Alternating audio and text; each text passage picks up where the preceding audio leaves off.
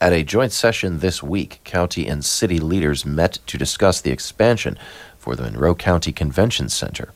For latest update on the convention center expansion, WFHB correspondent Bianca Pugliese provides today's feature report. City and county officials continue to clash over the future of Monroe County Convention Center. Officials have been working on an expansion project, but they have run into their fair share of roadblocks along the way. Monday evening, city and county officials met to negotiate a solution attempted to appease all parties involved. Disagreements between the city and the county remain evident, especially regarding property transfer to a capital improvement board. In short, both the city and the county have yet to form a capital improvement board, which would oversee the expansion project. The disagreement in the property transfer continues to stall the expansion. County officials such as attorney Margie Rice remain hopeful, saying it's time to resolve the issue. I think the county commissioners and the county council feel like we've made a lot of progress. We're really looking forward to getting this wrapped up and hope that we don't, you know, focus on what can't be agreed upon because they've made such such good progress. And if we can keep focusing on what we agree upon, which is, you know, that we've identified what's necessary for this project, we're all in for giving the land that's necessary for the project. If we can focus on that, I think we'll get there. However, Rice argues land south of the convention center, as far south as 2nd Street, should not be transferred to the Capital Improvement Board. There is land that the county acquired that is south of the current convention center, goes all the way to it borders Second Street. And that land that is south of the convention center is not going to be used for this current project. In none of the designs has the architect identified that land being south of the convention center as necessary for this project. The mayor sums up the city's point of view by saying he wants the city to allocate revenue from the city's innkeeper's taxes to a capital improvement board. He added city owned parcels near the convention center should be transferred to the capital improvement board. Deputy Mayor Mick Renneisen said the county and the city have different goals in giving land to a capital improvement board for the convention center expansion. Renneisen explains the city side. I think there are two differing versions of the map that were shown last night at the meeting between the there weren't quite 20 elected officials there, but the city and the county councils and the administrative branches, the mayor on our side and the county commissioners on their side, where the county's perspective seems to be to only want to transfer the land that the innkeeper's tax purchase that looks like it's immediately needed for the expansion and the potential hotel, and the city believes all the innkeeper's tax purchase property should be transferred into the CIB's control, the Capital Improvement Board, so that they can make decisions about how that land gets used in the future, whether that's two years from now, five years from now, or 30 years from now. Some 26 years ago, the first convention center was built, and for the last decade or more, it's been discussed it needed to be expanded. You'd hate to give up land so nearby when there might need to be another expansion another decade from now, or maybe another hotel project or something else that would complement what's already being considered to be built there. So I think that's our perspective, and the, the county believes they don't want to see the extra land not used in the immediate future sit idle. Um, and so I think there's the discrepancy, just a difference of opinion about whether or not all the land should be transferred. Our sense is that it should be. Um, there's also an equitability issue in that we're transferring all the land around the site that we purchased into the CIB's control, and we think that the same should hold true for the county. Another issue stems from the County Convention Center and the Visitors Commission. Renneisen said he has a unique position to see firsthand how the money flows from the innkeeper's tax revenue to both Visit Bloomington and the Convention Center.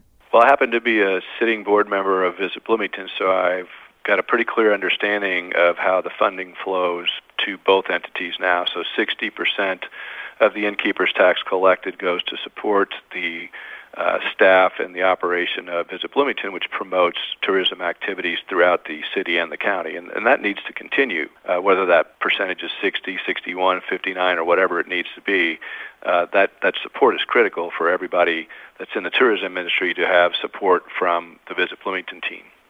Then the other portion of that, now at 40%, has gone to uh, operate the existing convention center and the staff and the great effort of work product that they produce along with paying for the land, the debt service on the land that was purchased for the expansion project. So, you know, in the future, the CVC appointments, we believe, should be equal. So there's one of the five that is designated as the Memorial Union Director of the hotel. So that's the sort of one out of the five's already been pre-selected, and the other four, three have to be hoteliers. The city believes we should be able to choose our two, and then the county would choose their two, and that's that's fair and equal. Uh, the county proposed that the city provide them a slate, something around uh, two per every position that the city would have an appointment for. So, in other words, four for the two that we would have a say in, and then they would select from that.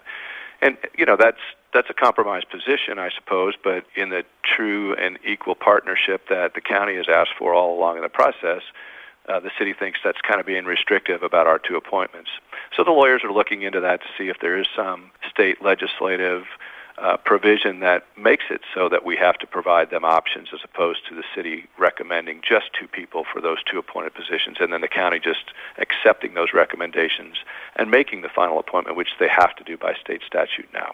County Attorney Margie Rice gave the county's perspective in fairly issuing funds from tax revenue to Convention Center and Visit Bloomington the argument from the county council's perspective is not whether the city should make appointments to the or make recommendations for appointments to the Convention and Visitors Commission. I think that the county commissioners and the county council are looking forward to the city giving some input about who should be on the commission. I think the concern is that they want to follow the Indiana Code provisions, which give the ultimate discretion for making the appointments to the CVC to the um, county. So the county commissioners get two, and the county council gets three, and they want to make sure that they maintain that discretion. So whether that looks like a panel of appointments that the city recommends and the county picks from that, or whether that ends up looking like um, nominations that are made from the city and the and the county ultimately gets to affirm or deny um, either one of those, I think, would be fine, but they still want to maintain that the county council and the county commissioners keep their statutory discretion. Renneisen spoke on behalf of the city. He said both parties should focus on commonalities while working out the details. In the big picture of things, that we're having a discussion about details like this in an interlocal agreement, and that we've gotten past the formulation of a capital improvement board as a mechanism to move forward. We've agreed that is the mechanism to move forward. We've agreed assets should be transferred into the capital improvement board's control. We've agreed that the capital improvement board should be made up of three appointments from each entity plus one jointly appointed. So there's there's a whole lot more agreement than there is disagreement. So the things that we're talking about now uh, don't surprise me that when you get down to the final details of a very complex uh, partnership, which it, it's been that way from day one, and that's not a criticism. It's just fact. You've got a lot of different entities involved in this, and you know groups of 20 elected officials coming to an agreement on um, a matter of this complexity with the long-term future uh, significance of it for our community. It's understandable that we're going to get stuck on some things, and I would just say we worked our way through some of the other hurdles at the time, and I think we'll work through these. Even at the moment, it doesn't look like there's consensus on those two topics. I think we'll find a resolution to that, and I hope that happens sooner than later. A meeting has been scheduled to resolve tensions between the county and the city leaders on Monday, March 2nd. For WFHB, I'm Bianca Pugliese. That was Bianca Pugliese with an update on the Monroe County Convention Center expansion project.